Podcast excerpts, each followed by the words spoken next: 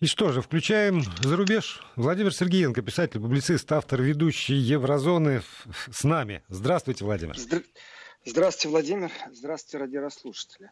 Разрываюсь, не знаю, с чего начинать. Э, с одной стороны, обещал рассказать про саудитов, которые отказываются официально закупать что-то в Германии. И здесь очень интересная игра. С другой стороны, конечно же, канцлер Австрии, который предложил направить пограничников ЕС в Африку, тоже стоит того, чтобы об этом поговорить. Потому что одно дело подковерные игры или даже просто игры, в которых кто-то теряет деньги, кто-то эти деньги зарабатывает в большом количестве количестве.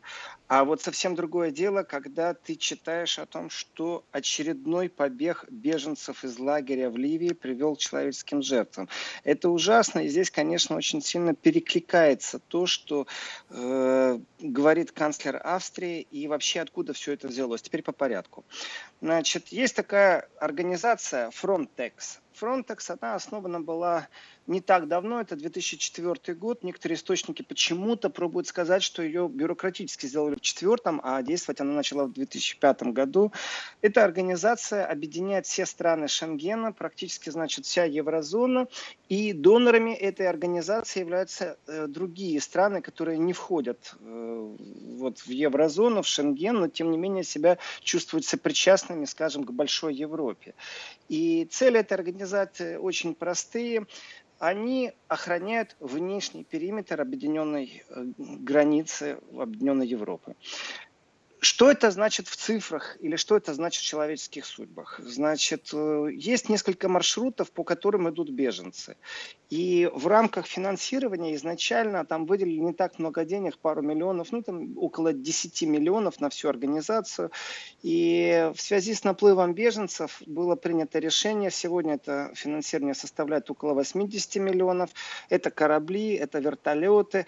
И, конечно же, эти э, присутствие этих сил на внешнем периметре должно э, способствовать тому, что беженцев будет меньше, что они где-то там будут оседать. И вот где-то там, например, Ливия, э, в которой осела, ну, скажем так, это не два э, десятка человек и не три десятка человек, это тысячи людей. И среди этих тысяч людей, те, которые попадают в лагеря для беженцев на территории Ливии, стучались э, люди оттуда, стучались беженцы еще уже в прошлом году, и сигналы доходили оттуда, сигналы о помощи. Дело в том, что некоторые политики Европы сравнивают содержание людей в лагерях для беженцев на территории Северной Африки практически с условиями э, концлагерей. Почему такое сравнение идет? Почему такое жесткое? То есть условия содержания нелегальных лагерей – это тюремные лагеря, в которых те, кто там людей держит, которые готовы идти на побег. И очередной побег вот только что произошел. Около 15 человек по предварительным данным погибло, около 100 раненых. То есть представляете, что такое массовый побег? Тысячи людей находятся в, в, в закрытом каком-то секторе, и они идут на побег. И это явление нелегальное. Их там удерживают по-пиратски, для того, чтобы их родственники заплатили выкуп, или чтобы эти люди дали э, деньги тем, кто нелегально будет пробовать их транспортировать в Европу. Европа, это, как правило, Италия, Сицилия. И Италия Владимир, очень Владимир, я прошу прощения, я, я уточню, чтобы вот самому разобраться. Это не, не то, чтобы там государство организовало лагерь для беженцев, а это какая-то действительно пиратская организация? Да, да, да, это абсолютно нелегальные формирования, в которых содержатся тысячи беженцев, при том, что очень сильное подозрение у правозащитников, что о существовании этих лагерей знает прекрасно правительство действующих стран и ничего не предпринимает. Идет ли это, простите меня сейчас за мувитон, договорняк подпольного плана с теми, кто очень сильно старается, чтобы беженцы не попали на территорию Европы. Доказательств нет, но слухи ходят упорно понятно, потому что какие-то осколки сведений. И, конечно, это чудовищно, что ты читаешь информацию, что массовый побег был, при котором погибли люди. Э, из лагеря беженцев массовый побег, плюс если к этому приложить максимально информацию о том, что корабли не справляются, и люди на надувных резиновых лодках пробуют добраться до Европы.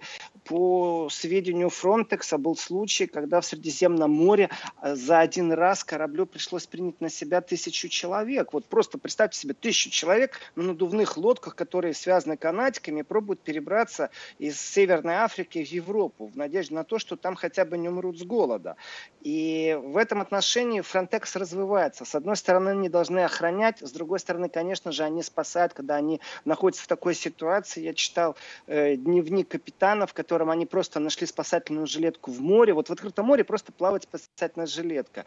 Соответственно, они сразу замедлили ход, через некоторое время они нашли вторую спасательную жилетку. Это говорит о том, что что-то происходит. И поднимаются вертолеты, ищут людей в море, как это э, не страшно, иногда их не находят. Вот такая ситуация. И в этом отношении, конечно же, кто-то должен финансировать две вещи. Первое, чтобы вне территории Евросоюза хотя бы условия содержания беженцев, люди, которые бегут от войны, это Ирак, Иран, Сирия, Курдистан, практически вся Северная Африка, там, где вдруг эти банды мусульманские э, э, уничтожали христианских э, представителей. Это был момент, когда в Европе об этом достаточно мало говорилось и просачивалось все время через каналы вот, врачей без границ. То есть тема безумно больная, и в колокола звонить надо. И вторая э, сторона медали, это, конечно, финансирование того, чтобы хоть как-то этих людей перевозить в Европу, создавать, пока нормализуется обстановка там, какие-то условия более-менее гуманные. Здесь Германия сказала, мы привезем 300 человек. Знаете, в лагере там на побег идут сотни. 300 человек это ничего. Это один и то не самый большой самолет, перевозка. Но даже эта капля, пусть это первый шаг. И понятно, ведь деньги бюджетные нужно выделять. И ну, вопрос действительно больной и говорить о нем надо, и надо говорить на всем, на любом высоком уровне. И в этом отношении, конечно, канцлер Австрии предложил направить просто пограничников ЕВС в Африку. Вы знаете, здесь такая штука. Вот э, те полупиратские, полубандитские формирования, которые людей пробуют то доставить в Европу, то держат их э, вот в каком-то секторе, концентрируют для того, чтобы выкуп получить. И здесь, конечно, европейский пограничник – это просто иная, другая цивилизация с другими подходами, с другими гуманными качествами. И, конечно, это хоть что-то для этих людей. Здесь я полностью согласен. С одной стороны, это будет защита континента, с другой стороны, присутствие военных в данном случае ну, будет облегчать судьбы э, вот этих узников, которые беженцы. И здесь мы будем разрываться. С одной стороны, никто не хочет этих беженцев в Европе в большом количестве. С другой стороны, когда э, включаешь знание о том, что там происходит, то, конечно, туда надо вводить войска ООН и перестать скрывать э, эти темы. А они действительно э, не являются первоочередными, не являются спекулятивными, так, чтобы о них все время говорить. Поэтому Э, как сказал Курц, канцлер Германии, что положить конец грязному бизнесу, дословно цитирую, грязному бизнесу перевозчиков мигрантствовать и препятствовать тому, чтобы люди отправлялись на лодках в опасный по Средиземноморью путь. Здесь, конечно, ну, грустно все это, и перспективы очень минимальны на то, что выделят средства, которые там, где-то в Африке смогут отрегулировать эту ситуацию, или на Ближнем Востоке вдруг конфликт. То есть большая политика играет, а мелкая политика выделяет деньги и пробует ужесточить э, внешний контур границы. Владимир, а вот еще, э, когда вы говорите о том, что там Евросоюз должен вмешаться тем или иным способом, это исключительно гуманитарная миссия или все-таки вы считаете, что есть напрямая юридическая ответственность Евросоюза за действия вот этих самых пиратов на территории, предположим, Ливии? Э, вопрос, скажем так, ведущий меня в определенную тупиковость ответа, потому что официальных данных достаточно мало, и разговор ментальный с точки зрения этики или ответственности, которую на себя брали. Ведь были случаи, когда та же Германия взяла на себя ответственность по реструктуризации, по обучению полиции в одной из африканских стран. Э, именно потому, что она не смогла, Германия, как держава справиться, потому что коррупция зашкаливающая, потому что люди шли в полицию для того, чтобы чтобы получить э, калашников, которые для них покупали. Э, потом они просто его продавали на черном рынке. Это была больше прибыль, чем служить в полиции. Когда все это осознали, то те, кто должны были заниматься обучением полицейских, просто писали, писали, и закончилось тем, что миссия была окончена, окончена. потому что она просто провалилась. Я прошу прощения, па- провалилась. пауза, подробности потом.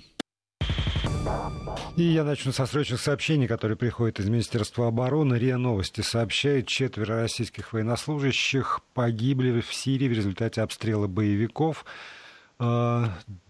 Военные советники, которые помогли отбить атаку э, террористов в провинции. Два российских военных советника, управлявшие огнем сирийской батареи, погибли на месте. Еще пять российских военнослужащих получили ранения, были оперативно доставлены в российский госпиталь. Так говорится в сообщении. И военные медики до конца боролись за жизнь двух раненых, но спасти их не удалось. В ходе этой боевой операции э, убито 43 э, боевика. Сообщение Министерства обороны. Ну а теперь э, продолжаем. Владимир Сергеенко, писатель-публицист на связи со 102 FM. Эм. Собственно, и... кос- ну, я подведу черту. связанные, да. Я подведу черту, потому что, конечно, присутствие Фронтекса, то есть представителей Объединенной пограничной службы Евросоюза по задумке, по предложению, по идее Кунса, конечно, это шаг вперед, но это пока только идея, ее надо воплотить, и присутствие этих объединенных пограничников непосредственно на африканском континенте, это уже будет хорошо, но надо договариваться с правительствами этих стран, после этого пройти процедуру того, чтобы мандат на действия вне еврозоны это произошло, произошло, э, но пусть они это сделают, потому что это только хорошо. И вполне возможно, что вот таким хитрым путем вот эти вот концентрационные лагеря, в которых, ну, там все схоже с тюремными, э, вот такими жесткими рамками, притом не цивилизованными тюремными рамками, а именно такими пиратскими, бандитскими, что это вот хоть как-то будет э, изменено, потому что 15 человек при попытке бегства были убиты, это беженцы, их насильно удерживают там, и 20 25 раненых, конечно, это сногсшибающая цифра, очень печальная. Но ведь все равно и задача, хаш... простите, этих пограничников не пускать в Европу. Э, Владимир, Теми знаете, или иными методами был как-то документальный фильм в Германии о том, как э, имели мандат представители Бундесфера, немецкие э, солдаты, и камера показывает, как они стоят и практически охраняют опиумные поля. То есть они охраняют мир в этой провинции, а там выращивают опиум. Понятно, все это выращивание э, опиума вещь нелегальная. И на вопрос командиру подразделения, почему же вы так делаете, он говорит, ну нам по мандату вот положено, мы не имеем права вмешиваться там в сельское хозяйство. И конечно же, сатирики уцепились, а потом не сатирики, а критики и оппозиция, что как так Бундесвер охраняет топливные поля. И я допускаю, что может очередной раз произойти по такому же принципу. Они будут вот в рамках своего мандата очень узко действует. Но, тем не менее, присутствие военных подразделений, которые, с одной стороны, не пускают в Европу, это их цель.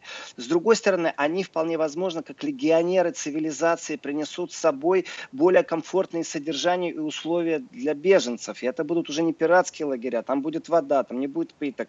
То есть в этом отношении все равно это положительное развитие, хочу того или не хочу. Как по мне, введите войска, Э, и давайте сверните пару правительств, только не ради ваших нефтяных грязных денег, а ради того, чтобы мир установить, и чтобы прекратилась вот эта э, бойня, которая там идет, при том, что клановая бойня, она не видит никаких компромиссов, и ситуация там чудовищная.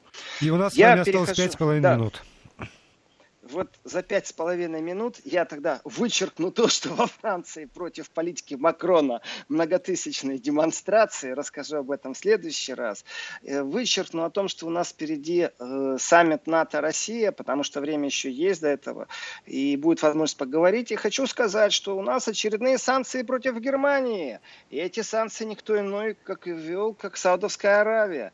При этом, что соответствующее распоряжение отдал никто иной тоже, как наследный принц Мухаммед бен Сальман аль-Сауд. За что? Э, было бы за что.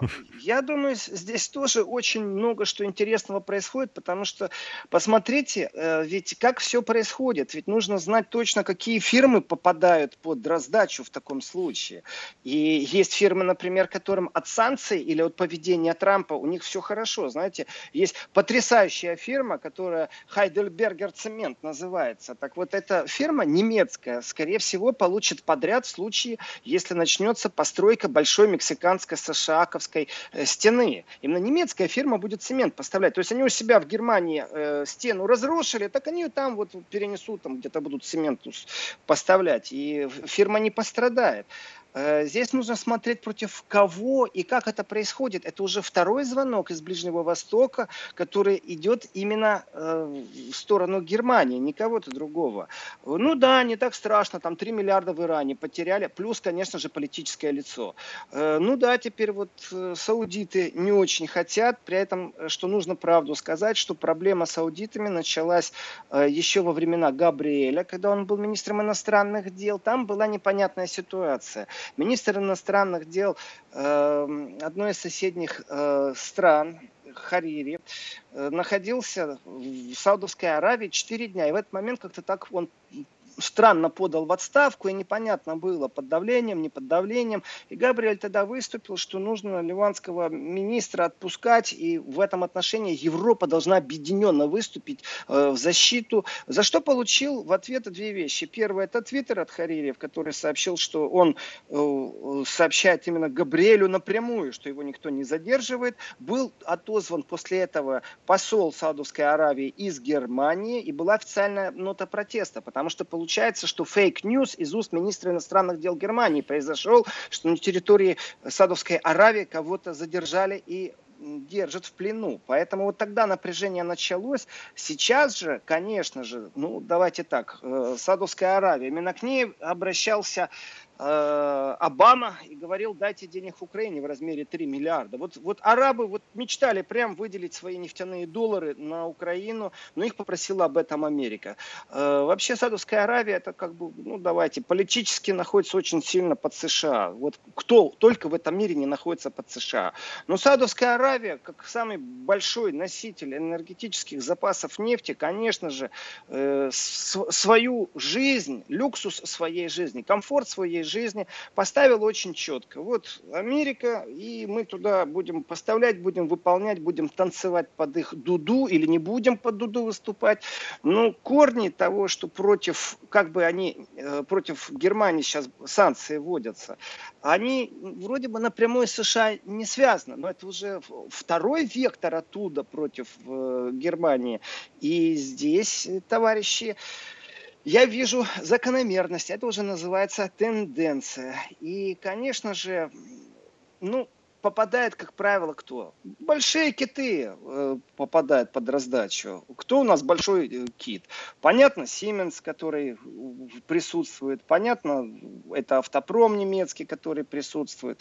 И э, официально Daimler, Bayer и Боя Рингер, они отказались от комментария, между прочим, когда их журналисты спросили, и даже пробуют рассказать о том, что все идет в рабочем режиме. Но, тем не менее, э, если такие концерны, как Siemens и Bayer, ну и Бой Рингер попадают под э, санкции, при этом никто там придумал там непонятный кто, а все-таки наследный принц, Э, подписал эти санкции, то это говорит об очень сильном экономическом противостоянии. Это не так, что вот вчера они поссорились из-за того, что э, министр иностранных дел Германии fake news распространяет, или же он э, действительно смог освободить таким хитрым шагом и помочь коллеге. Тоже возможно, что это были разведданные какие-то, но тем не менее в официальных СМИ это привело к тому, что посла отозвали. Так что э, такую претензию можно предъявить к МИДу Германии в прошедшем времени. Э, и давление на вот этих больших китов, которые не очень хотят сейчас говорить, что у них там происходит, говорит о том, что Siemens-то начинают со всех сторон поддавливать. И Daimler начинает, то есть автопром тоже начинает поддавливать. И, конечно же, Siemens сейчас начнет искать новые пути, э, новые места, где нужно закрепиться, продавать продукцию, потому что это переориентация профиля, это недоверие вкладчиков, недоверие инвесторов. Э, вот таких еще 3-4 случая, глядишь, и вообще на бирже акции обрушатся. В общем, и тяжело, тяжело у вас жить э, в, в Германии, но э, продолжите вы уже завтра. Спасибо большое, Владимир Сергеенко.